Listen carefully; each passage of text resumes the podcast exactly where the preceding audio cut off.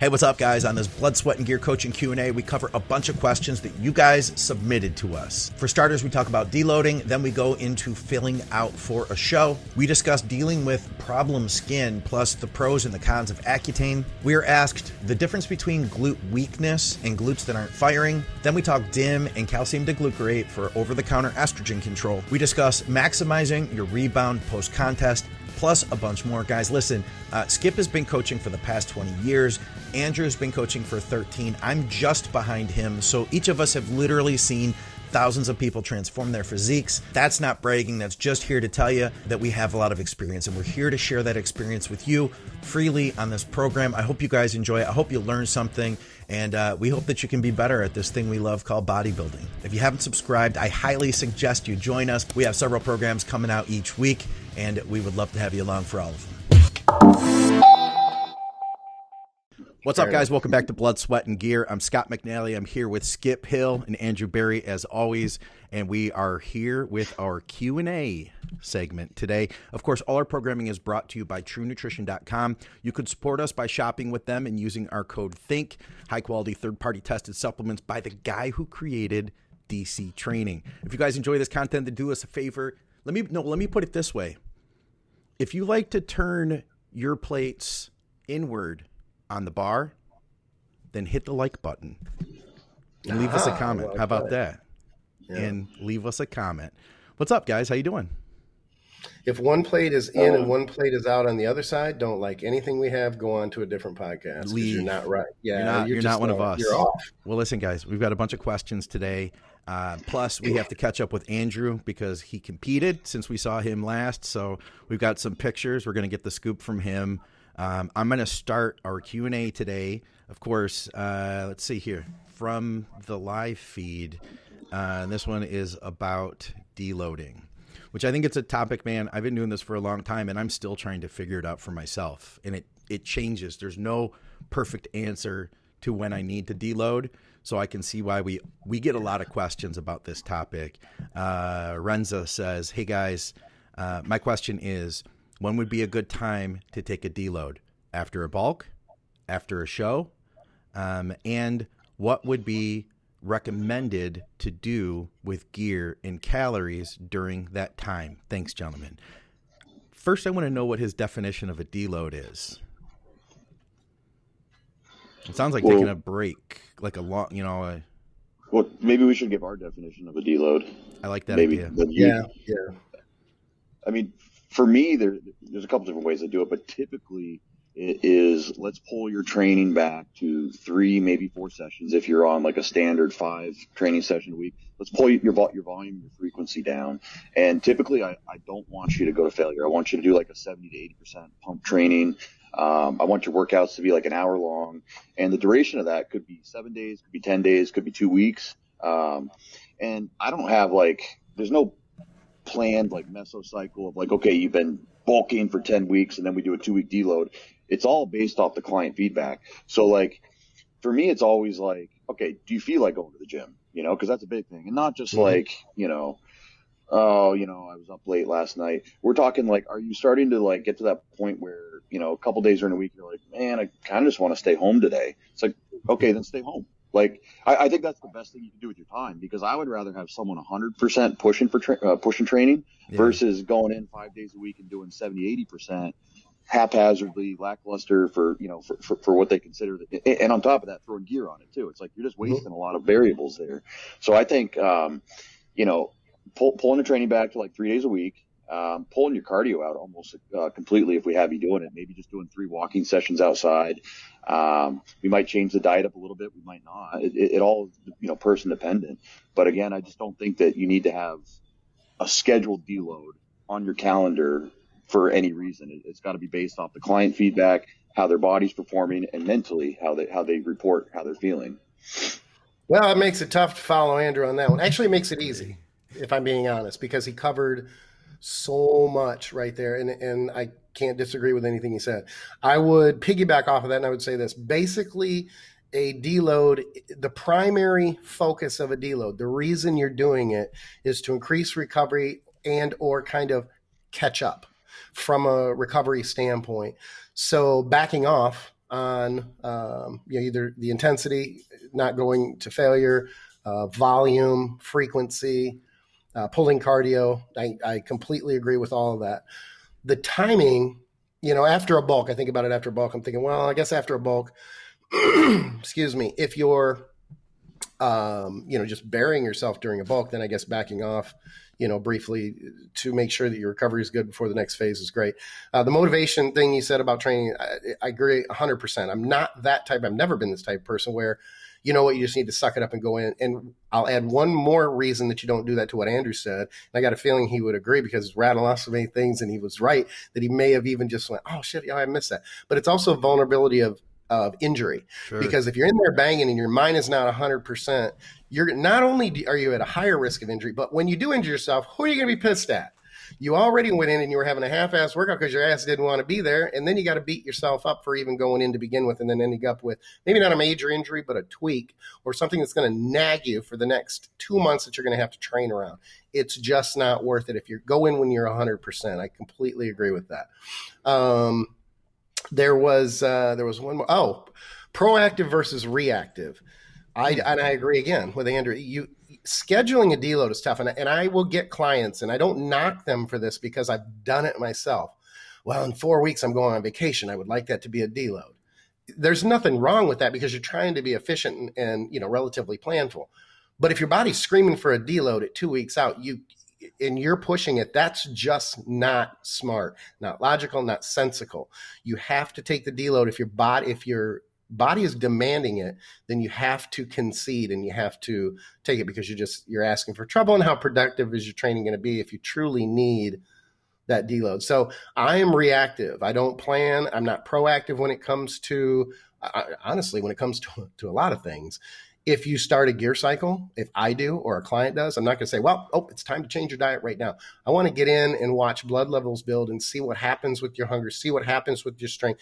Is there going to be a bit of a recomp? Are you going to slowly get leaner instead of just, well, you just started. We got to throw calories at this. Yeah. Uh, that I'm more of a reactive type person. And I think sometimes it can make a client anxious because yeah. they want that change and they want everything. Yeah, I know I'm going to get a big this complex, elaborate plan. Wait a minute, this is all he wants me to do this week. What the fuck? What, the, what am I paying this motherfucker for? This is what I was already doing off gear. You know, yeah, why? I could have called this. Yeah, yeah, um, yeah. Writing him this check for this bullshit. Wait, do you accept checks? Uh, I would. Yeah, I would. Clear before I put a plan together, though. I don't. I can't remember the last time I had a client pay me check. I'll accept Bitcoin though. I'll accept crypto. I'm That's not, the way I Skip started. Back in Skip's to, day, there was only check in the mail. Yeah, no, actually, back in the day, it was um, uh, Western Union. Western Union. Uh, Thank you. Yeah. Wire transfer. Yeah. So you had to look like yeah. a drug dealer going to get. Yeah. Uh, it was, it was well, kind of funny. Take, I had. You killed two birds with one stone. You, you know, because back then you all had to send uh, Western Union to some guy overseas to get your stuff, and then you could send a, uh, you a check at the same time. So he saved I'll the trip. tell you, and and sending and receiving i just had to send money to the guy for my hats and my beanies in pakistan. That one was delayed for a while. You yeah. go sending money and, and, look this isn't me. This is just the reality.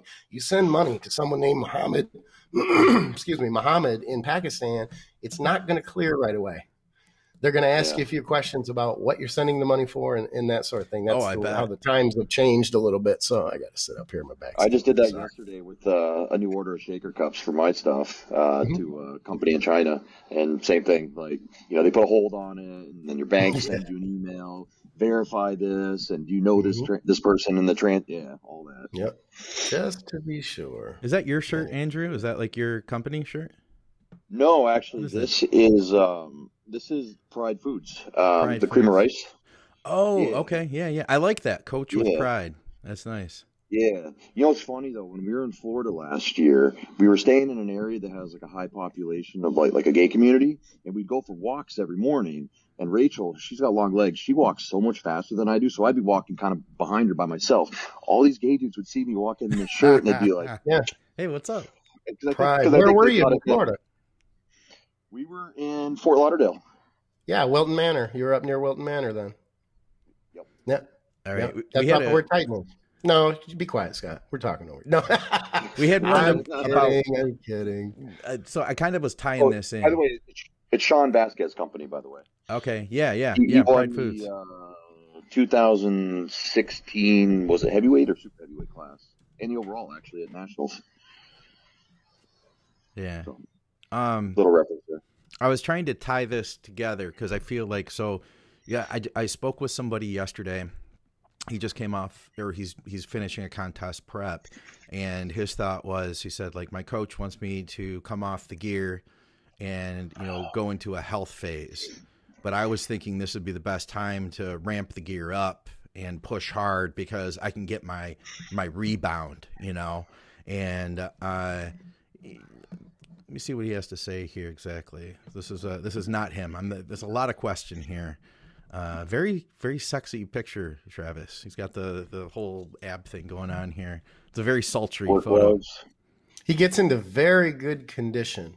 Yeah, he does, doesn't he? Yeah, he does. Okay. It's come a long way, actually.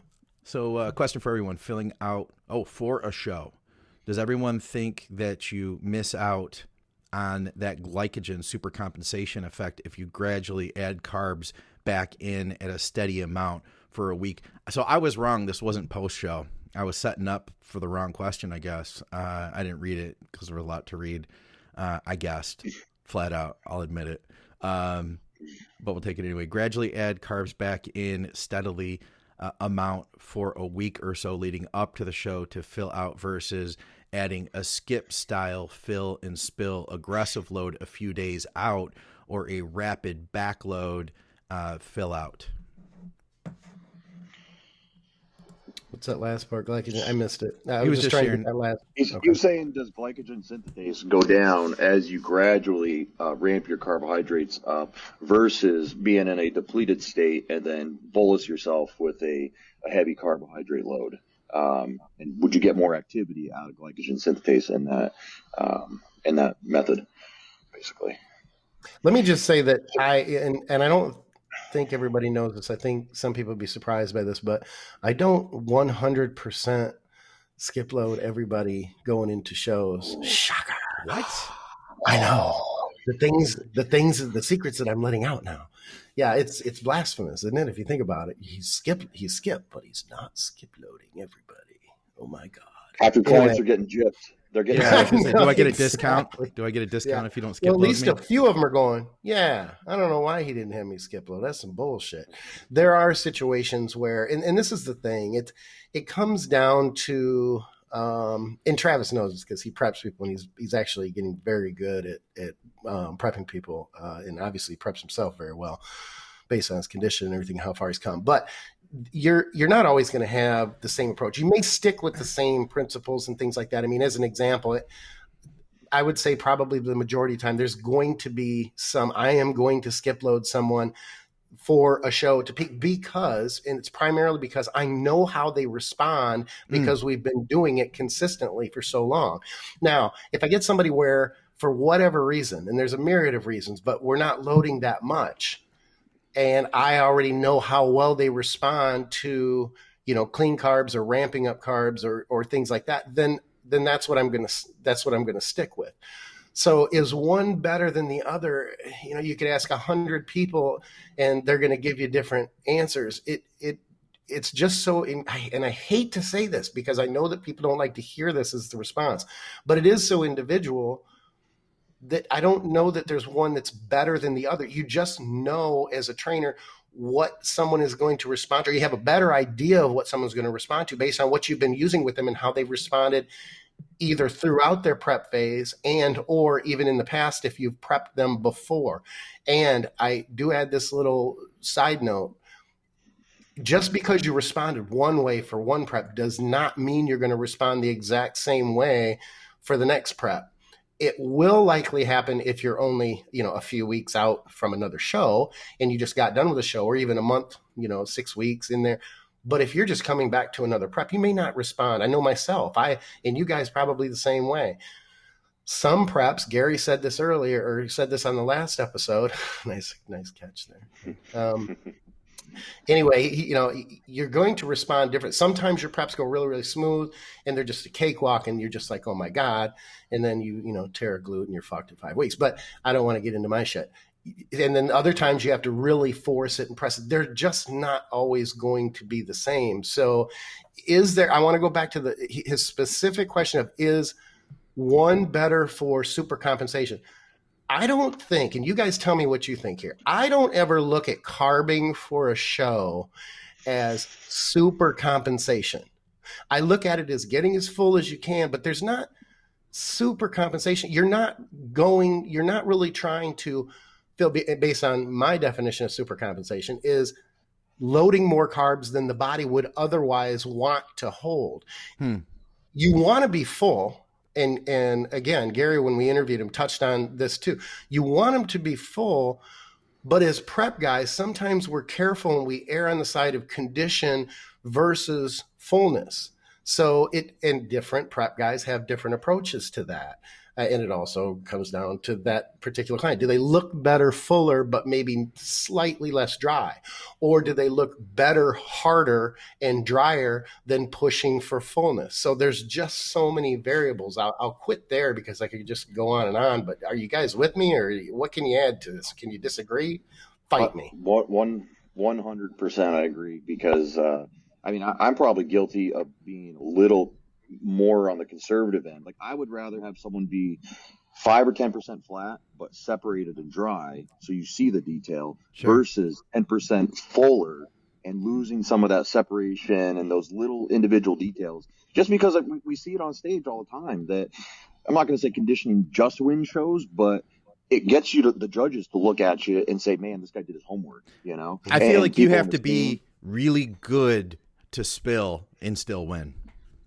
Exactly. Like you have to be an exceptionally gifted genetic physique there to go, still. Yeah. I agree. So, so, so, you know, like some pro bodybuilders that are exceptionally gifted genetic freaks, you know, they can look, you know, better or at least they can pull off. I'll give you an example. Um, Ashkanani at the New York Pro in 2019. He won the he won the New York Pro. Was it 19 or 18? I might have the date wrong he wasn't close to the most in shape guy in the show uh, on stage that day. Like he actually looked like he was three weeks out, but he was full enough and he's wacky enough that his pecs, his shoulders, his arms, everything just gave him that edge over. Um, I can't even remember who the second place guy. Oh, Shaun, I think it was that year. Clarida, I think. Um, I would have gone the conditioning route myself. I thought, you know, it should have gone the other way, but but to your point, Scott, what you're saying is that you know the for some people that fullness factor is enough to put them over the edge and, and get mm-hmm. them the W. And sometimes that's based on what they, you know, I always said before that I thought Brandon Curry, I don't think he qualifies ever, at least, well, maybe not ever, but at least when he won the O, that he doesn't qualify as shredded. But yeah. that fullness and that shape and the total package, there was no denying he just didn't need to be. He that type of his physique needs to be full and he's still tight but he needs to be full and have all that roundness and that it adds to his shape and it adds to the overall look that then there's no denying that that what happens if he comes in drier does he lose fullness and then he doesn't win or he's not as impressive and I only use that as an uh, example because some of the listeners may not even know who you're talking about. I was trying to give them something a little bit more uh, well, well, actually, to obvious, your point, but... to your point, looking at it the other way, um, looking at uh, what's his name, the won the Olympia last year, um, Big Ramy. He came in peeled and diced compared to some of his previous showings where he was lit, uh, bigger and fuller, and this was the look that gave him the nod. You know, some people can say, "Oh, it's a weaker year," or you know, it didn't have a top fill in the show, it didn't have Shawn uh, Rhoden, it didn't have etc. But he brought the physique he needed and made in the tightness and dryness and the conditioning factor where previous years he'd always come in big and full, and he was relegated to third or fourth place. Mm-hmm. And Nate actually just corrected me. It was uh, Correia who got second place at the New York Pro, and Correia was peeled out of his mind. Yeah, and that, that, that's now. what would have gone with for the, for, yeah. the, for the W at that show. At the New I always like that argument about if someone someone someone didn't show up or whatever. You know what?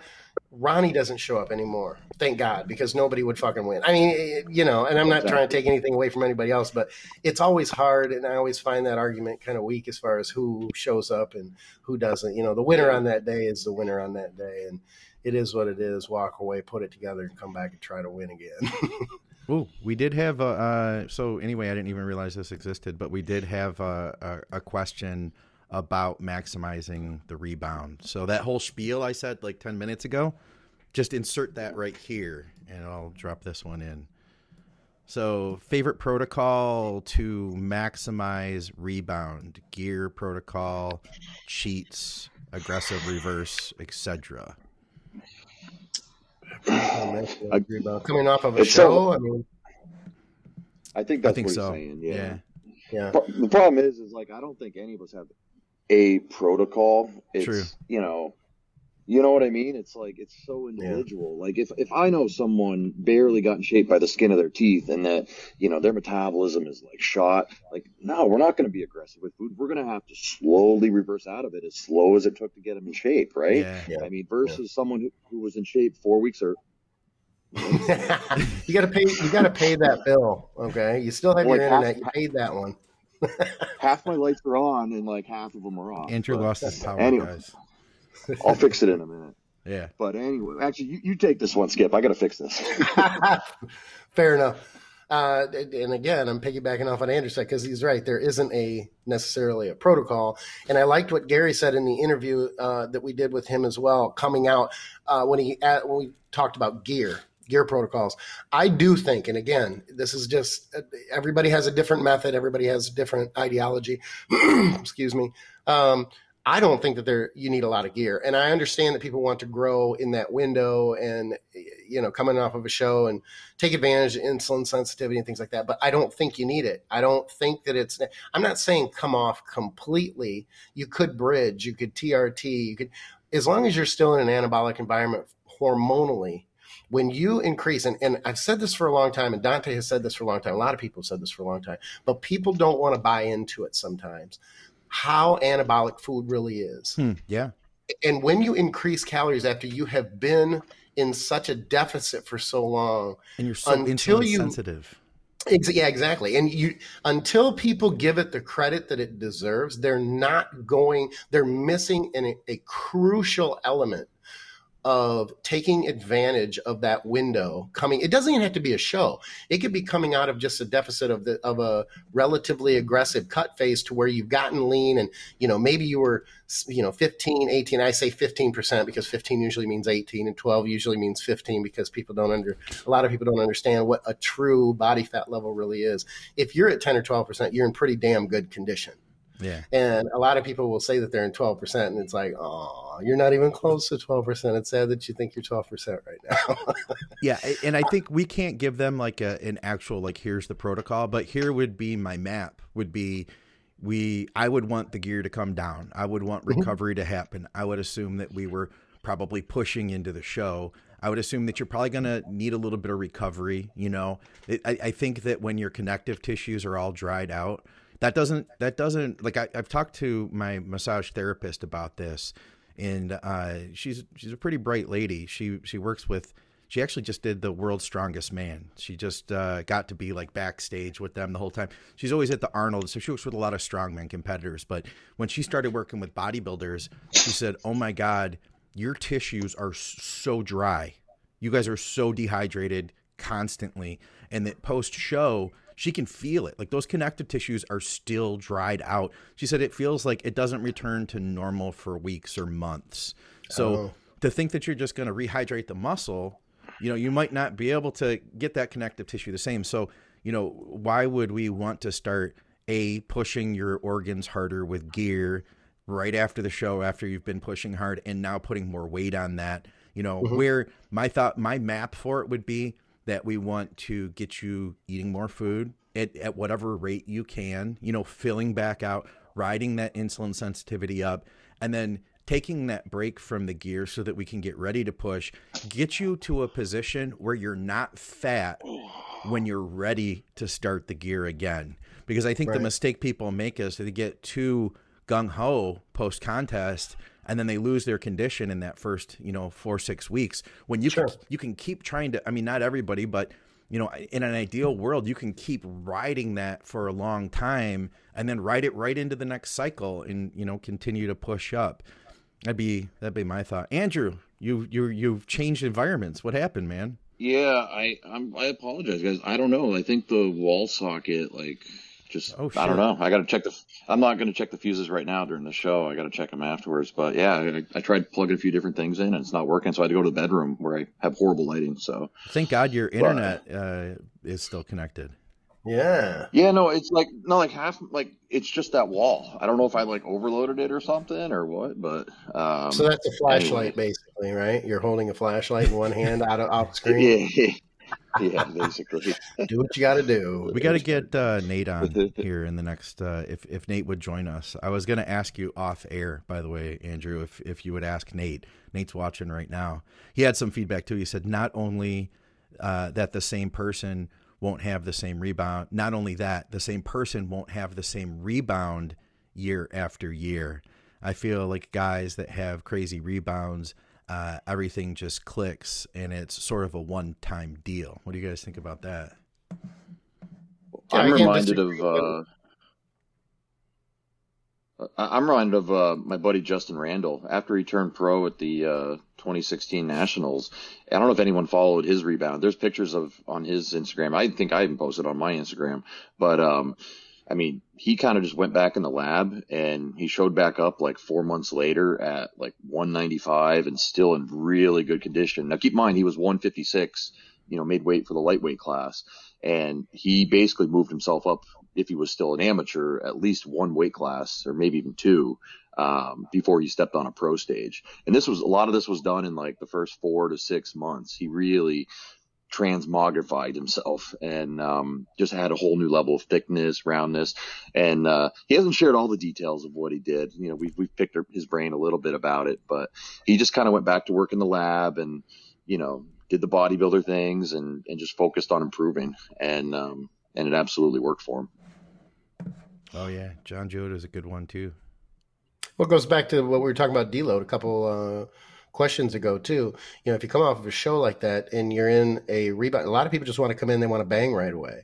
And I still think that even if you want to rebound and everything else, and it's counter, it seems counterintuitive, but you need to de, you still need to deload. You have to, if you're going to come in and all of a sudden start just training balls out after a show, if you weren't already training balls out, I mean, That's a good. Point. that's just not how you're going to. And I understand that people want to do that. They're taking in more calories and you start feeling better, but you got to make sure. I, I would say almost 100%. You you just have to you have to deload for a couple weeks at least to just get your body to the point where you're comfortable enough to know now I can put my you know put the foot my foot down or put the pedal to the floor. But you can't just do that coming off of off of a show. I I just think it's a, a really bad idea. Yeah. We had Most of my injuries have come within like three weeks before a show or the three weeks after a show. Mm-hmm. Like to your point, like when you're when you're volumizing with food, fluid, you know, maybe you didn't pull all your compounds out, so you're like as strong as you've been all year. The problem is, is your muscle tissue volumizes very quickly and gets stronger, but your joints are like a month or so behind. Exactly. And you know that three or four hundred pound bench press that you couldn't do two weeks ago. Well, now all of a sudden you can do it with ease, except your tendons and your and your ligaments are like, uh-uh.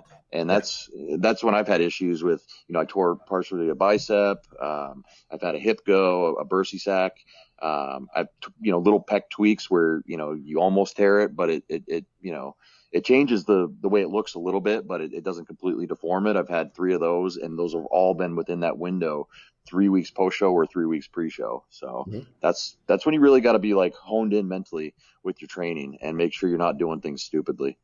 I didn't know you had a bursa sac issue with your hip. That wasn't fun. I'm I sure. tore I tore it off. Oh, It just geez. tore right off. Did not know Yeah. that. So actually, if you want the story, so me and Nate were training legs, and I was like seven or eight weeks out from Eastern USA's, which is a big show here on the East Coast, and uh, we were on the leg press just warming up, and like on like, and I'd been having like some weird inflammation in my hip, and but it never was like an acute pain; it was just kind of always there. And on like one of my reps, just warming up, it just like popped, and like the weight Mhm. came down. I'm like, pull it, pull it, pull it, and um, and I knew it, it just was throbbing, and Spasm. Oh, being an idiot. lock up? What's that? Oh, Spasm, locked lock up. Oh, it's the worst pain. Yeah. Fuck my Yes. life. Yeah. Well, well, of course, being an idiot who's I'm seven weeks out and I'm hardcore, it's like, okay, let's try squats now too. Oh god. And I think I got like one plate halfway down on the first rep, and I'm like, nope, like that, I can't do that. So that whole prep, I was relegated for the rest to like leg extensions, leg curls, adductors, and like some very light hack squats with my feet in very particular positioning. Mm-hmm. Uh, but it was, and then you know I was doing a you know an hour and a half cardio a day, so just that grinding every day. It was mm-hmm. it it it, my right leg shrunk because of it, because of the stimulation, lack of stimulation. Hmm. But, yeah. We had one about um, Accutane, and I just looked this up really quick. He says uh, Accutane has crushed my GH, effectively put it at zero. Is this common? Um, I looked at uh, a study um, saying that it influences pituitary hormone levels in acne patients. Um, it actually says, where was this? That not only will it affect growth hormone, it also will affect thyroid. It also will affect LH. And uh, what did you? What do we see here? So we saw lower. Oh, here it is. Lower luteinizing hormone, prolactin, total test, uh, as well as uh, cortisol. Uh, but it I, so yeah, as well as growth hormone, which then G8 or excuse me, IGF in that case. So yep. yeah, man, that stuff's. I mean, talk about we are talking about dry joints, dude. You know what says right on the insert too to be careful with exercise because you can get injuries while on Accutane. I think that a lot of bodybuilders yeah. who are getting it through research companies don't get that warning. You know what I mean? Yeah. Yeah. I think it's horrible shit. I think it's hard, but it works. no matter what. But it works. It does. It does work. It does work. And there are people who just flat out, some people just absolutely need it. But I'm going to go on record as saying that some people use it and they don't need it. And there are mm. other things that they can do. I think a lot of people just jump straight to it because they know that it will work and they're kind of willing to deal with the sides. And I just really doubt that people fully understand the ramifications or the consequences of the myriad of side effects and shit that that compound can cause. Well, it just wreaks havoc on your insides. Yeah to piggyback onto your point, because um, because I think you're talking big time about the people that get it off research sites and self self uh, prescribe it. Um, I find that I feel like doctors over prescribe it and over prescribe dosing on it as well. Like it's yeah. like someone mentions acne and the doctor's just like, "Here, have Accutane," and it's like, I think it used to be why don't we try to than it was, but I still think it's bad. I just I I remember because I'm older. I remember 20 25 years ago. I just you just went into any, you know, as a kid. I don't even want to say kid, maybe it's longer than that, but like the late 80s, early 90s. You went in with acne. I mean, they were just given, they were giving out prescriptions like they give out opioid prescriptions now for pain. just terrible. Yeah. I completely agree. It's horrible. Yeah. I actually, you know, maybe I shouldn't say this, but I actually try to convince a lot of my clients. I'm like, all right, take the dosing the doctor's giving you. If it, if it's like the max dose, I'm like, let's cut it in half. I've like, let's see if we can get results with half of that. Yeah, and like, I'm like, look, I'm not telling you to do this. I'm just telling you what I would do in your situation because this is a prescribed medication that a doctor's written for you. But I'm telling you what I would do. Like, I, I feel like this is extremely toxic to your body, especially for the reasons that we just went over, Scott, with the uh, pituitary hormones, but the liver, um, joints, everything. Um, I, and I just say, hey, let, us cut in half and see how we do, you know. But also, let's try to figure out maybe the reasoning behind this acne. Like, is there is there something else we can do if you're using compounds, if you're using this or that? Like, maybe we need to change a compound out, or you know, maybe we're we're missing out on our micronutrients, or maybe you just need to have better hygiene. You know, in some cases. I was gonna go there too, but maybe you need to wash that. You know, Maybe just wash yeah, it. Maybe really good. Once or twice a week, you know. I had uh, really bad acne as a teenager. Not well, not terrible, but I got I got shoulder acne. Okay, back knee, and when I started running gear, I broke out terribly. Not the first cycle, not the second cycle, but the third. No, maybe it was the fourth cycle. It, I, I'd get it a little bit, but then I got this wise idea where I ran test and DECA, and it shut me down so hard and it was really difficult to recover from. So I said, you know what, screw DECA. Instead of just running DECA, uh, instead of instead of running two compounds at you know 900 milligrams, 1,000 milligrams, why don't I just run all test at that same dose? And guess what? My back exploded. It was terrible acne. And I got research. I, I actually ran research Accutane and I had ran it twice and the way I did it was uh, guys on the boards were saying they were experimenting with much lower doses, Andrew, like, you know, I, I've seen people getting prescribed 80 milligrams a day, and I went to 40 milligrams a day.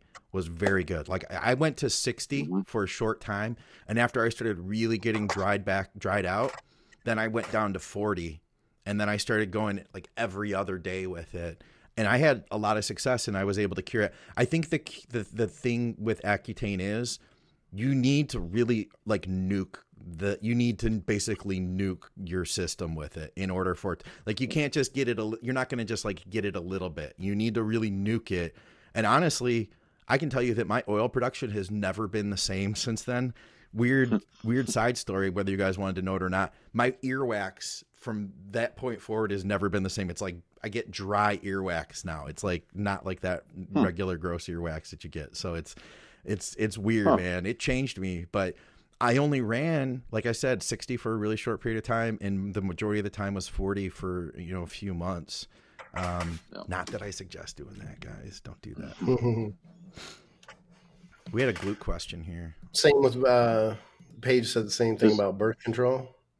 Yeah, she's right about that. That that, that really bugs me. That um, because you know women aren't being educated about what birth control, whether it's you know IUDs or whether it's oral or even like the copper IUD and how, how it causes estrogen dominance and how it's going to affect everything from your thyroid, your adrenals, digestion, sleep, uh, your ability to put on muscle, your ability to lose fat and get into condition. Um, doctors don't have that kind of maybe they don't have the knowledge or they don't care to go into that kind of talk with with women on, on what to expect but um because I, I find i spend a lot of my time working with women and trying to get them off birth control, um, mm. to, you know, to the to the betterment of not just their bodybuilding but their health as well. Um, yeah, I don't know why anyway. people don't just use, and this isn't a shot at Paige at all. This isn't directly, you know, pointed at her, but you know, my wife and I used the pull-out method very successfully for 30 years. I mean, we only ended up with four kids. So, I mean, I don't know why more people aren't using that method It has been very successful for us, and I'm sure it has for others. Like statistically, you guys did really good, I think. Actually. Yeah, exactly. I mean, hey, Nate throws in, what about gear quality and that's a, that effect on acne? I'll tell you what, I found my breakout was specifically with Omnadren. I'd run other Sustanon. Yeah, it was specifically, specifically with Omnadren, and I don't know why. What'd you say? How'd you say especially? that? Especially. I think you're saying specifically and especially in one word. you're combining. Was I? I did that. You said like specifically. Oh, oh right? I didn't even catch that. Did I say that? that? you heard? That's what I, I repeated it. All right. the quality of gear is a um, that's a tough one because here's the reality. I mean, you got to do a lot of gear to know the difference between what what good gear is and what good gear isn't. And there, a lot of people will do a lot of gear and they'll never get farm grade gear, so they don't know the difference anyway.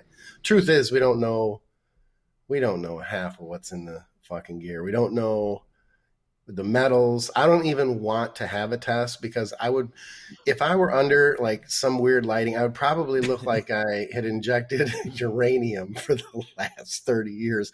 I would probably glow in three different colors. I don't even want to know, but it can't be good. I, let's just, I would almost guess, and, and this is just a, my best guess, but I'd have to wonder after doing all the gear that I have done if any health ramifications or health consequences would be more from what was actually in it versus the actual compounds that I, sure. that I have ingested. I mean, and I laugh. I don't mean it, ha ha, funny. It's laugh or cry, uh, you know, an yeah. attempt at levity for a serious topic. But there has to be just, you know, Dude, a bunch of shit in there. You remember uh, uh, the the film Under Construction that uh, Dave Crossland, who does drugs and stuff with me, he did these yeah. two films, Under Construction one and two he was running literally like a boatload of gear. Uh, he went and got heavy metal testing done, and he was high in three things. One of them is what he calls aluminium. That's how he pronounces it. Uh, aluminum. Yeah. Alum- aluminium. I'm like, I haven't heard of that one. Yeah, yeah, and a couple other heavy metals, but it was yeah, yeah, they were like at toxic well, you, levels. Here's the thing, though. Like, if any of us tested for aluminum right now, whether you take steroids or not, you're going to have high aluminum levels. I like, think so. For too. instance, I'll, I'll, I'll, give you an example. My buddy um, had his like eight month year old kid uh, tested for metals and whatnot. He, he's a little paranoid, so his kid's completely healthy, thriving, like like as good as can be. But he's a little bit of a hypochondriac, so he tested his, his hair follicles and all this stuff, and he's sent me these results like he's freaking out and scared. But and on his baby, aluminum was super super high. I wonder what. And so that. I did a little. Re- oh, you know. Uh oh. Yeah. yeah well, so aluminum is actually pretty. It, yeah, I did a lot of research on it. So because he's again paranoid, but uh, aluminum is fairly uh, high and, and transferred at a high rate from women's breast milk. And our general diets have a decent amount of aluminum in them, whether you're eating vegetables or protein, you know, chicken, whatever. Yeah. Every diet, vegan, um, omnivore, carnivore, like there, there, there's high aluminum in the foods we eat today, um, as well as some of the other trace heavy metals. So I, I don't know if I, I, mean maybe the gear had something to do with it, but I would say that any one of us or any one of our listeners, whether they take AAS or not, um, they're probably going to have higher um, levels of aluminum than what the standard reference would want you to be. Well, isn't that antiperspirants as well, oh. high in aluminum? And so maybe yep. he was feeding his kid antiperspirant, and that was a mm-hmm. bad idea. That that really wasn't as healthy as he thought. Now I'm just being a dick just forget forget yeah. what I'm saying. It's like a dad joke. Let's just edit that out. Yeah, bad. True Nutrition has supported our programming now for a number of years, and I'm super grateful for it because they believe in us and I believe in them. I'm sure you guys have heard of Dante Trudel. We talk about him on the shows. Uh, he had a vision of offering high quality, third party tested supplements at a fair price. They have a ton of different protein powders, just about every type you could think of, literally thousands of flavor combinations. Hit me up if you're interested in suggestions. They offer health supplements. I use their collagen and their fish oil. And of course, they offer performance supplements. You can get bulk EAA powder or beta alanine. You can also get finished products like the Mountain Dog Peri MD Intra Workout. If you shop with True Nutrition and you use our code THINK, you'll get some additional savings, you'll get high quality supplements, and you will support our programming. You can also help to support the shows through Patreon. I appreciate everybody who's made a contribution. You guys are helping to keep me pumping these podcasts out. I have links to everything in the description. Check them out. Let me know what you think, and let's get back to the program. Yeah. Fat. All right, I'm gonna press forward, guys. Uh, we let's see difference between glute weakness and uh, glutes that aren't actually activating, and how to fix that. How to fix either. Define activate, though. We have to start with that too. I think. Okay. And, or I can give you my where I think it's you know where people get confused about it. I see an activation issue. I, I, there's basically I look at it two different ways. The first way is I think the most common, and that is you will have muscles sometimes that won't activate, um, like from left to right. As an example, you'll have you know uh, you know I'm I'm just reaching here like a lat or a or a teres or something that just doesn't something in your hip. You know, maybe um, you know, piriformis, something along that line that creates an imbalance and a potential, and imbalance is, of course, a potential weakness. So then it could be into glutes, like you you don't activate you know a glute. Now in this particular situation, it sounds like, and you guys correct me if I'm wrong, but it kind of sounds like she's saying that during leg exercises, the glutes aren't activated or they're not being used as much. I would tend to here. I'll give you guys an example. You know, I used to have um, uh, Jake, Dr. Jake, yeah. a training partner, chiropractor. Remember him? He would, when I was doing bent over rows, he would poke my glutes. And that was a reminder to me that he was saying that my glutes weren't, I wasn't using and contracting my glutes to help stabilize my lower back. And because my lower back has so it's such a vulnerability for me that when you contract your glutes and you do keep them contracted, then that takes away a lot of the work, takes away some of the work from the lower back to have to stabilize the upper body. It just helps. So that is kind of the other activation thing. And what he would tell me, and I use this with my clients a lot, uh, not only with bent over rows, but other things, is he told me to pretend, I got to get over here, pretend that you're holding a pencil long ways between your glutes and you can't drop the pencil. Yeah. You you want to squeeze like you're holding a pencil and you cannot drop it during the set. And I always thought that was a really good way to explain because it's such a visual that you can you're like, "Oh my god, oh okay, I get that." That just makes it so clear. So I don't know which, you know, eh, do you guys feel that, did I explain it well or is that? No, yeah. I, and I think that tip you gave is an excellent one because you can actually do it. Like yeah. you could mm-hmm. bring a pencil with you or something or a quarter. You know, I think my gym teacher was really good about teaching us stuff like that about protecting your back, and he was like, you should be able to hold. Did he do the pencil thing with you? Did he do the pencil thing with you? Because if he did, he, he, he did the we can talk about there's therapy. Yeah, we can have therapy. You know, we can give you a therapy session here live on. You know, and in Guys, fairness, I, was, I, have to say that's I was not funny. Two twenty five in high school. It's guys. not that funny. so, you know, yeah, I shouldn't say I shouldn't make light of that, but nonetheless, it was still. I shouldn't have either. I shouldn't have either. Well, I didn't make light of it. But I just laughed at it. So there's a difference. Scott made light of it technically. Sorry, guys. To, to give um to give her uh, maybe a, a good resource um, to look at is uh, Bret Contreras, yes. um, the glute guy. Uh, he's got tons of great exercises on his YouTube. He's got great information on his website. We've actually, um, Rachel, my fiance, she actually hired him to do some of her programming for her lower body. And I'll be damned, like her glutes have grown in the last eight months uh, or seven months since she last got off stage, uh, just in this off season with his programming. Um, and a lot of it has to do, he's big on activation. So, you know, a lot of these little, um, you guys probably know about the clamshell exercise, you know, when you're laying on your side and, and, um, your knees are bent and you're bringing one knee up. I saw that on Jane you know Fonda. I'm talking about? Yeah. It's the Jane Fonda exercise, exactly. Little things like that. Um, uh, quadruped hip extensions. That's when you're on all fours and you're basically kicking up the same way like a donkey would, in a sense. Um, a great machine to do that on is the uh, um, if you have a reverse hyper. I don't know if you guys uh, ha- have access to one, mm-hmm. but um, just backing right up into that reverse hyper to the leg and using one leg to kick backwards. Oh, yeah. If you don't if you don't have reverse hyper, you can get some of those uh, bands, those thicker bands you can put around your knees and uh, do the same exercise.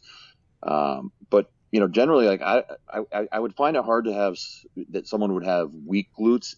Um, I, I would say it's probably because they're not activating them. I mean, the glutes is the, is, is the strongest muscle in the body for the most part for almost everybody, especially for females. You know, um, I, I, would say females probably have stronger glutes per I don't know what you call it per capita per um, you know per, per body mass than than men do even in some cases because of the amount of work that they do with their glutes and with the lower body in comparison to upper body. So you know, I would actually, I would use that, you know, Bret Contreras as a resource. Um, and if, if, she wants, she can email me. I could send her some other stuff that we use with like our bikini athletes and whatnot, um, for activation as well. But how many, uh, oh, go ahead. I was just going to ask how many days, uh, on Bret's plan is she training lower body? Right now, I believe it is three days, okay. three, three lower, two upper. Yeah. Cause I know he goes pretty high on, on the lower body training, like, or, or frequency, I should say, you know? Yep, yep absolutely. Um, and she's done really well with that with that um, frequency and training split. I know some girls that you know, I'll even do this myself. Is like I'll have some girls do a glute exercise like four or even five days out of the week. Maybe not full leg workouts, but we'll add in glute exercises. Um, you know, maybe two other days during the week, whether it's a hip thrust or some other exercise that they feel a good connection to. Um, and, and to go along with their regular leg training on top of that. Let me ask you guys a question because I'm curious where you, because I know how I where I stand on this topic.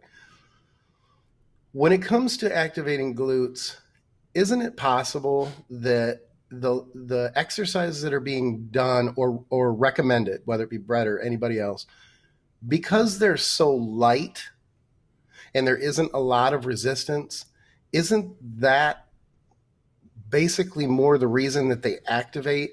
The reason I ask this is this when someone goes like like a woman goes in and her strength might not be you know super freaking strong and she goes into squat or something it would be difficult i think with heavier weights or more resistance to get someone to feel without a lot of experience of knowing what the glutes should feel like hmm. during and how they work when they're activated. Because you know, I, I, know as a guy for a long time, no one ever squatted when I started squatting. You didn't think about glute activation. No. You were focused yeah. on what your quads felt like. You know, your your yeah. hamstrings do very little work. They're just basically stabilizers in a sense. There's there, there's no real direct work there, and you know, glutes too. You're not really focused on you know hip extension and things like that in a movement like that. But when you go to a lighter um, exercise you you have no choice. It, the you feel them work and they're activated. So it almost teaches you yes how to feel them, dude, so that you know that you're using them during the heavier exercises. Is that a better way to? I mean, that's how I look. And that's kind of how I look at it. And not use it, not allowing other muscle groups to take over. I got right, exactly. Or leaving, uh, essentially leaving them out, or not yeah. feeling what they were. You know, you could squat, you could play with your squat to the point where it's certainly you could make it glute dominant and focus on the hip extension at the top. I mean, you can even do it with a pit shark. It's actually easier, I think, to do it with a pit shark. Easier on a pit shark. Yeah. Exactly, exactly. And I think that would be a good way to show somebody too by using heavier resistance then I am not saying the way they're doing it with the lighter resistance is bad. All I'm saying is that would be another way to do it with heavier resistance that you could show how to activate and keep those those muscles activated. And going back to the example that I was using of bent over rows, I mean, I've been training for a long time, but it's not something that I'm thinking about while I'm doing. I'm thinking about my back. I'm thinking about yeah. not pulling as much with my buys. I'm thinking that, you know, my left and right hip are even, that I'm, my heels are driving through, the, but I'm not focused on keeping my glutes tight to lock my, I call it a base or your foundation so that your hips don't shift or move and taking some of that weight off of your lower back. I got something on this that I really want to share. So, uh, I remember back when I first realized I, my legs weren't growing, right? I, I trained them hard. I uh, I came back the next seat the next off season. I continued, you know, squatting heavier and heavier. I still didn't get the development I wanted. And then I started training with my friend VJ. And VJ helped me to learn how to squat from the quads. And from there, like things took off. Like my quads looked different in a few months. And they just grew and grew and it worked great. And then one day, uh, Shelby Starnes told me, he was like, Hey man, you should work on your hamstrings because your quads are overdeveloped by comparison. So I went, huh, okay. So I went back to the drawing board and I started training hams. And fast forward two years, my hams got really good. In fact, I'd say that my legs are probably one of my best body parts now. And uh, I I got to a point where quads were good, hams were good, but glutes were still not good. It's like I brought them up one at a time. Now, all through this whole process, I kept getting lower back issues. I would my back would go out on me and I'd be done for like 2 weeks. And basically what I came to the conclusion of it's not like it was a spinal issue, it's that I would literally sprain my lumbars. So I got the idea in my head. I was like, okay, so I I train with uh, you know, I, I train some girls that are in bikini. And I thought, you know what? And some of them are local. And I thought to myself, these girls are doing an awesome job with glute training. Why don't I just, for kicks, go in and do a glute workout with one of these girls. So shout out to IFBB Pro Amy Landry. She took me under her wing basically for glute training because, like you were saying, Skip, we never thought about training glutes way back in the day. You know, just like you just squat, you got you squat, and you, you know, for most guys it worked. Most guys your glutes your glutes grow. In my case, they never did. And so I started training glutes with her, and you know, learned a bunch of stuff. My glutes, it was like newbie gains basically because it's like they weren't getting activated before. I look back and I realize what it is is that my glutes were weak. So she asked, what's the difference between weak glutes and glutes that aren't activating? In my case, they were the same thing because my mm-hmm. quads were strong. I had a great mind muscle connection to them. My hamstrings were strong. I spent so much time learning how to just squeeze the hell out of them so hard, but the glutes weren't doing that. They were not, my legs were not working as an entire chain. Because of that, they'd give out on me. I'd be doing a barbell row, they'd give out. I'd be doing a squat, they'd give out. And what would take over, it would be my lower back. And I've met so many people that have had that same issue since.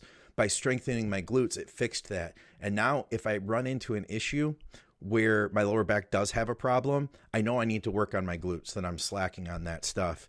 Um, yeah. I'll, I'll, do activation stuff like a, a, a like a one-legged glute bridge on back day just to start my training out mm-hmm. because that gets them gets the blood in there and like you were saying skip it's a way that i can create that my muscle connection you know i can totally relate to everything both of you guys are saying and it's changed my training so it's helped me so much and has basically solved this low back issue that i had for like forever basically show me someone, male or female, with strong glutes or well developed glutes.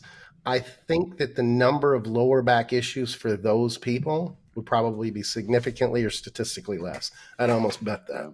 I agree. Doesn't, doesn't mean they can't still have issues. All I'm saying is it would probably be significantly less. Agreed. All right, see what else we got here. We got a few of them that I think we can just rapid fire through here. Um, here's a couple. Uh, wait, hold on a second. I want to see if I can grab. Okay, how about this one? Estrogen management. How effective is DIM and CDG, calcium D-glucarate? Yeah. Uh, I mean, how effective? It's all right. So, like DIM, for instance, is gonna like influence, you know, the estrogen metabolism metabolism to like the 2OH pathway versus like the more harmful 4OH and um, uh, was it 12 or 16OH pathway? My brain's fogging, which are like the more harmful um, cancer causing pathways. Yes. So it's going to help recycle your estrogen to the more favorable pathway. And the calcium D-glucarate, what it does is it inactivates an enzyme um, which usually stops the detoxification detoxification of toxins and estrogen. So it basically allows your body to detox and cause and, and increase this pathway to the 2OH a little bit more efficiently. How effective is it?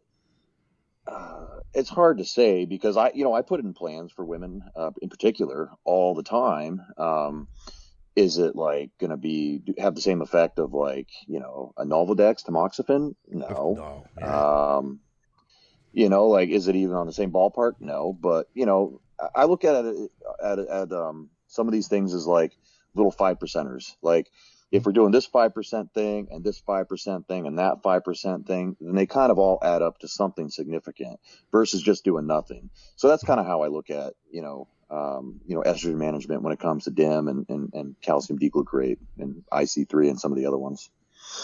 I think they can be useful for females, like maybe a natural girl that uh, you know. I, I've seen people that have issues processing and you know people with liver issues that have issues problems like processing and breaking these things down. Um, I've also seen males. I, I I knew one guy who was he had a lot of just he was one of those people that you could just see it in his physique it's not somebody I worked with or anything, but you could see it in his physique that like, man, this guy has a tough time with hormones, just period. And uh, his TRT doctor had him on, I believe, 2,000 milligrams, which is you know higher dose of calcium D-glucarate. And uh, oh, I thought you were saying 2,000 milligrams a test. I was oh like, God, no, well, that's a hell of a TRT. A yeah, yeah. Where, what's his doctor's number? Every yeah, every we're gonna days. get people messaging for that number. Yeah, every three days. Yeah, no, of CDG, and it for him it was like a game changer um, mm-hmm. So I think like for the right situation, it's not a like I think what I agree with what you're saying, Andrew, that like Novadex across the board is gonna do what we want it to do as far as controlling estrogen uh, versus uh, or, or, you know Arimidex, but you know drugs, pharmaceutical drugs, I should say. Mm-hmm. Versus for a special situation, this might do good, but it's probably not going to be an across the board thing. Well, you touched also on the liver health. Um, I, I, think to to get better estrogen recycling, you got to make sure your liver is running efficiently because uh, that's where all this stuff goes down. So, you know, in some cases, you might need to do a, a full detox, phase one, phase two liver detoxification. Um, you need to look at your methylation. There's a great test called the Dutch test. I don't know if you guys use it at all, um, but it'll actually show you the different pathways that estrogen will go through, and it can show you some deficiencies that you might have in the chain and where you might need to shore up, where whether it's supplementation or um, maybe a full-on liver, liver detox would help uh, uh, the whole recycling of estrogen process. Yeah, that's a point I think that isn't touched on enough. You know, we're worried about liver health, but we don't know why in the bodybuilding yeah. community. I think a lot of times. Um, yeah. What else do we got here? You guys ever use uh, Stenbolone? I've seen it. I've never used it. Oh shit, that's an oldie. Yeah. Sten. That was a Dan Duchaine. That was a Dan, Dan Duchaine drug, wasn't it? That, that, I don't know. That's an old one though. I saw it at one source. In one That's of his books or an article, yeah, in one of the articles I read, he, he was talking about how he thought it was like the greatest drug. If you could pick one drug, it would be Stenbolone. Um, yeah. But uh, I believe it's a DHT derivative. I think it's kind of similar to like somewhere between Primo and Masteron in a sense in terms of effects. Um, I've never used it personally. This is just off of you know reading about it years ago.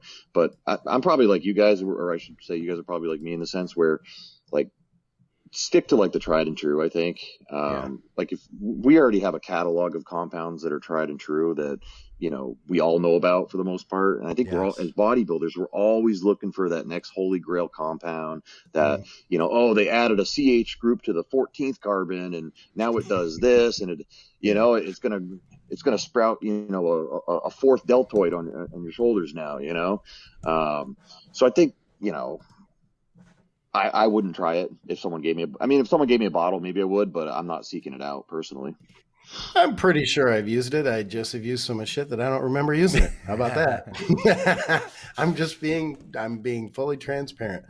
Uh, I can't no. remember any. It's kind of. I mean, it's been a while, so it's not new, like you said. It's just something that has kind of come back around. And it's funny how things work because I always laugh at the younger generation because on the one hand, I appreciate that when people think out of the box or they go back and they look at other things.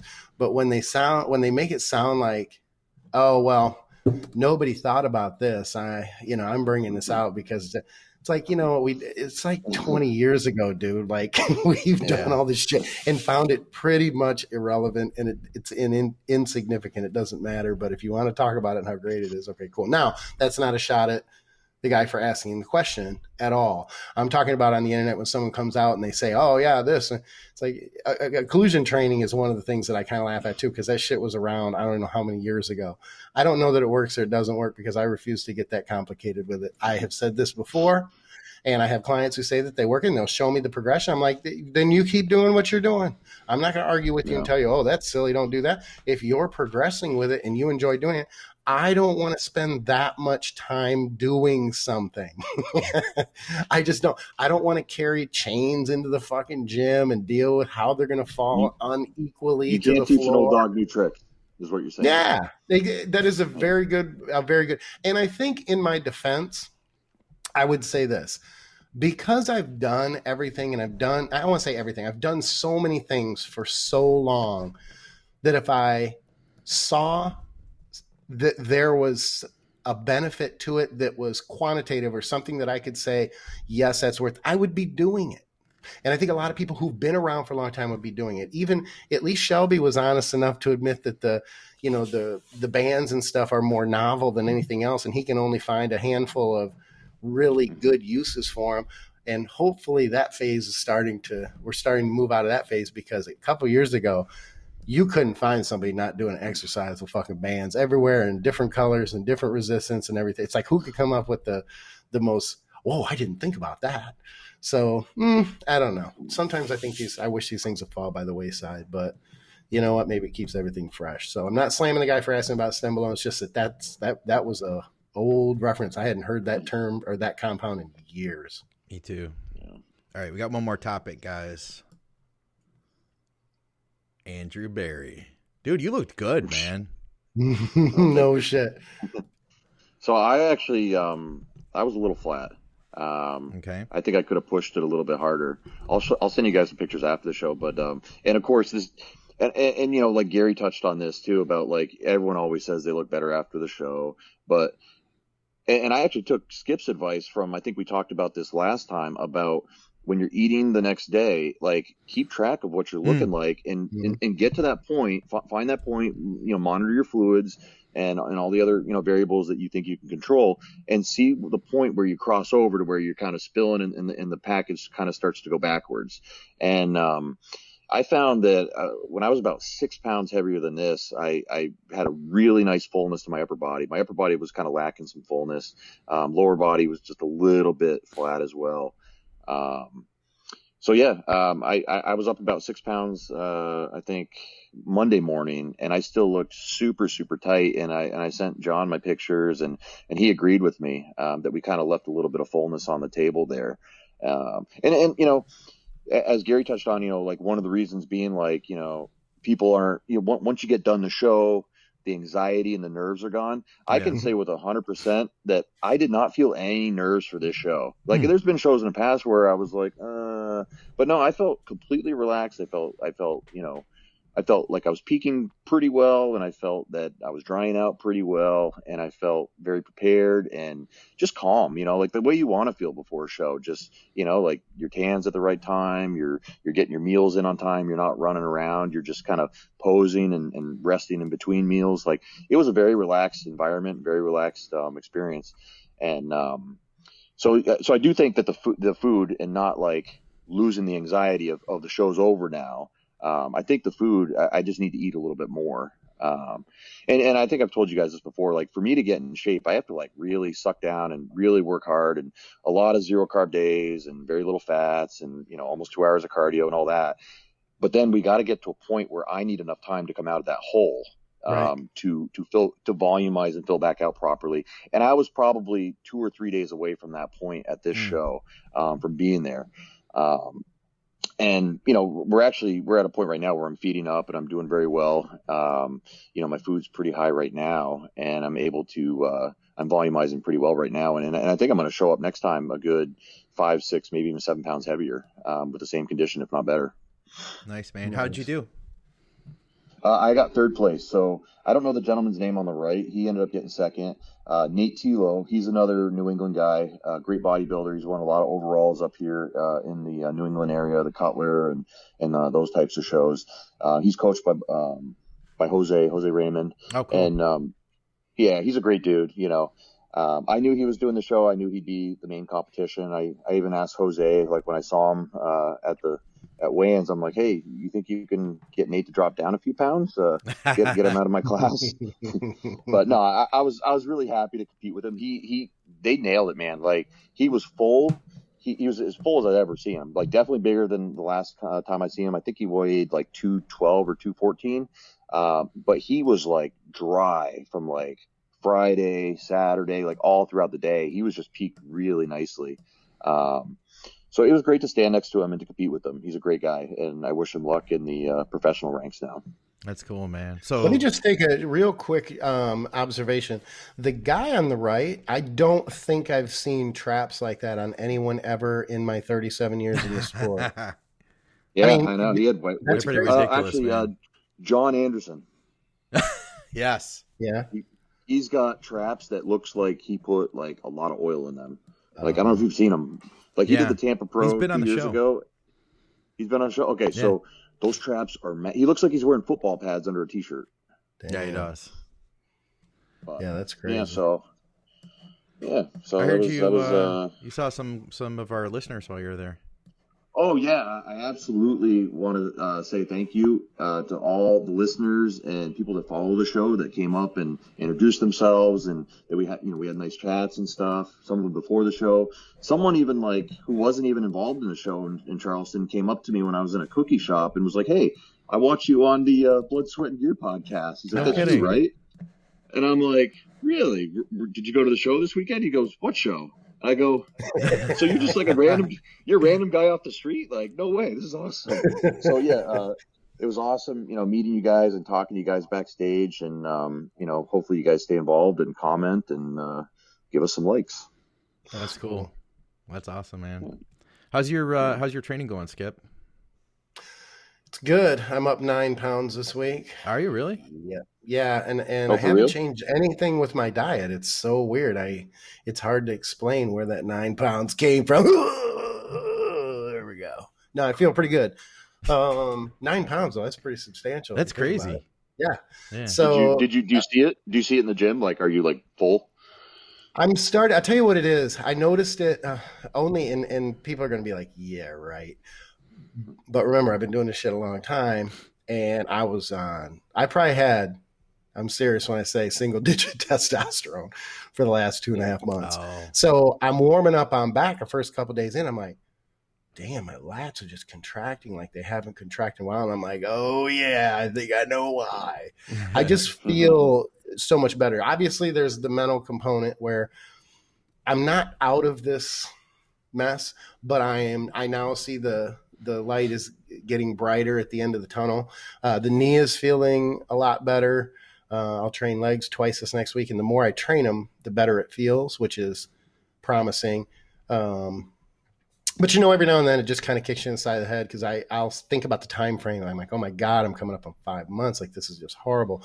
But that's a, that's the negative way to look at it because I certainly would want to be where I am now versus where I was two, three, four months ago. That was. Horrible. So the worst is behind me, and I just I'm continuing to be smart, and I just feel a lot better so That's cool, you know, man. I'm I'm I'm just enjoying it. I'm taking it a day or a week at a time, and I'm not trying to look too far down the pike. People are starting to ask me if I'm going to do this or that. I'm not doing anything except want. I just want to train legs, and I want to train them hard, and I want them. I want to get a really big pump in my quads and my glutes and mm-hmm. and that sort of shit. That's all I'm focused on. Hell yeah, man! I started running an experiment so I had used a medication from my doctor for my. So it, I don't talk about this a lot on the show, but since I had got COVID in February, I've had a lot of lung issues, and it's kept me from being able to train hard. And I started taking Singulair, and all of a sudden I could breathe, and I was like, "Holy oh. shit!" And I got a pump for like the first time since February. I got a pump, so I was I was riding high, feeling good about that until it turns out that 20% or so that okay that's that's a made up statistic kind of made up. I have a, a oh, once again amy landry IFBB pro. She's also a pharmacist. She said of the people that she's known to use it about 20% of them have had as it says in the literature uh, psychiatric conditions. So i got really oh. depressed. Like i started feeling like a little edgy the first few days and then i just I had that great workout and then I didn't train again for like two weeks and I was going oh, down. Wow. You guys didn't know that? People on the shows? I still was putting shows out. I took like four days off, but you guys didn't know that because I still put shows out on the on the channel. Yeah. But I got really depressed and it was like dark. And I re- I finally put it together. It was the medication, so I stopped that. Back to square one, and I said, you know what? Fuck it. I'm feeling. I think I'm feeling stronger because I'm ready to do things my way instead of just asking for help. So I started I started some Clen. I thought to myself, hey, I was just gonna tell you, just use Clen. Why you dude? I did 20, 20 yeah. micrograms. I'm like about a week in now, and I feel good. Like I'm nice. getting good nice. workouts, and they're not like they're. It's I'm not training. I'm just like exercising, you know.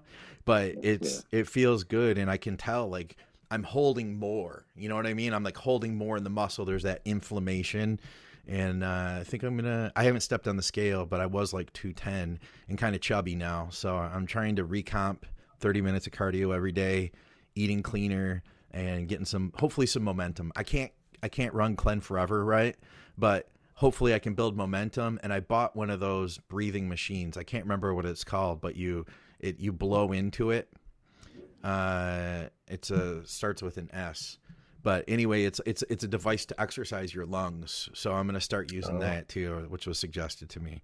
So uh, huh. I'm on I'm on the comeback, guys. Good deal. Nice. Good deal. Now, Andrew, when when are you stepping on stage again? Less than two weeks. I didn't want to ask. I yeah, Masters Nats. Yeah. yeah. Oh, I wasn't. Look, I, I, wasn't gonna. On the spot, I, I, didn't mean to. I I, I might have fucked that up. Sorry. I, I don't care. I, I, like to do the sneak up on people thing. Too late. Like, oh. Not that like, yeah, not late. that I'm Sorry. like this like, you know, this dream crusher, but it's like, like I think I told you guys before. Like to me, bodybuilding for myself is kind of personal in the sense, like, yeah. you know, I just remember what it was like when I first started, and I like to keep that mindset of like you go to the gym, you have your Walkman headphones in with a cassette yeah. player, yeah, and you just shut the world off, and you're not taking a lot of pictures, and you're not making video. Like you're there to train with your training partner and get out and eat your chicken and rice and so I, I just kind of like that mindset, and I don't like to, I don't feel like I need to update people every other day on you know my preps or anything. Not to say that there's anything wrong with people that do. If that helps you get to the finish line with a better product, then that's awesome too, right. and it helps promote your brands and all that kind of stuff. I like to just kind of showcase my clients and and just wait and try to hope that my physique does the talking or whatever on the day of the show. So mm-hmm. oh, yeah. agreed. Well, I think it definitely did for this last show, man. You looked absolutely fantastic. Thank you. Yeah, no shit. Well, and if you have it, if you know and you see, okay, this is what I want to do different with it being a couple weeks away. Now I am intrigued. Yeah. I'm like, I want to see. Yeah. Now they got yeah. it. Now let's see. Push it. How much are they going to push before he gets a little nervous? yeah. So we yeah we, have had a plan in place and it's been working very well the last few days, you know, um, or last you know week or so since I've been home. So I think I think I'm gonna have a better look the day of the show. Um, I nice. think we you know, every time you just kind of hone in your, your peaking strategy, mm-hmm. um, because we use a lot of the same techniques we've used with me since 2014. It's just a little bit more of this, a little less of this. And, right. and we're not talking diuretics or anything like that. We're just talking food. We're talking training, like, you know, the same variables that we always talk about on this show, you know. Mm-hmm. Um, one thing I did do differently, if you guys are interested, is I stopped training legs 13 days out. Okay. Um, I know some people. I've heard of some people doing this. I, I my show was on a Saturday. I trained my legs the previous uh, the week and a half before Wednesday um, with a hard leg day, and then on the Saturday before the show, I literally just did three sets of 15 leg extension, three sets of 15 leg curl, and like three sets of walking lunges just to get a little blood in there, but nothing that would cause any soreness or inflammation at all. And I really like the strategy, and I think I'm going to use it again this time. So nice, cool. All right, trial and error. Let's get out of here, guys. Trial and error. Always. Been a good show. Uh, reach out to Bodyberry. Did I get that right? You got it right. Bodyberry.com. And can I plug? Yeah. Can I plug Granite Supplements? Uh, use my code Berry10. We've got tons of great stuff, whether it's intra workout, amino acids, protein powders, delicious, etc. Um, and it's owned by John Meadows, one of the most uh, credible guys in the industry. Yeah, you're going to get real products from them for sure. Go to teamskip.com. Check out everything Skip over there. Reach out to him. Drop him a, a message about this show. Give him shit about something. It'll keep him up at night. He'll tell us about it. We'll talk about it. I'll be up uh, anyway. That's cool. That's right. Um, and of course, check out our sponsor. They support everything we do here at our program, and they have for years now. Uh, TrueNutrition.com. I believe in everything that they sell, and I have long before they had sponsored our program. Uh, high quality products, of course, uh, use our code THINK for some additional savings. And, uh, you know, once again, I mentioned at the beginning, uh, I really appreciate everybody who's uh, starting to support us on Patreon. Uh, you know, we, I, I, I think I tallied it up that uh, when you, know, I don't want to misquote myself, but I tallied it up on what it costs to run the podcast. I'll, I'll get that number together, but you guys are definitely helping with that. So that is very much appreciated. Uh, and I appreciate you guys for sharing your your education and your insights so freely. It's fun to do this thing.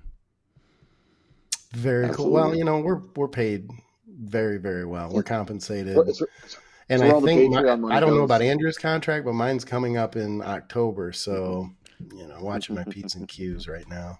All right. For another episode of Blood, Sweat, and Gear with Skip Hill, Andrew Berry, I'm Scott McNally, guys. We'll see you soon.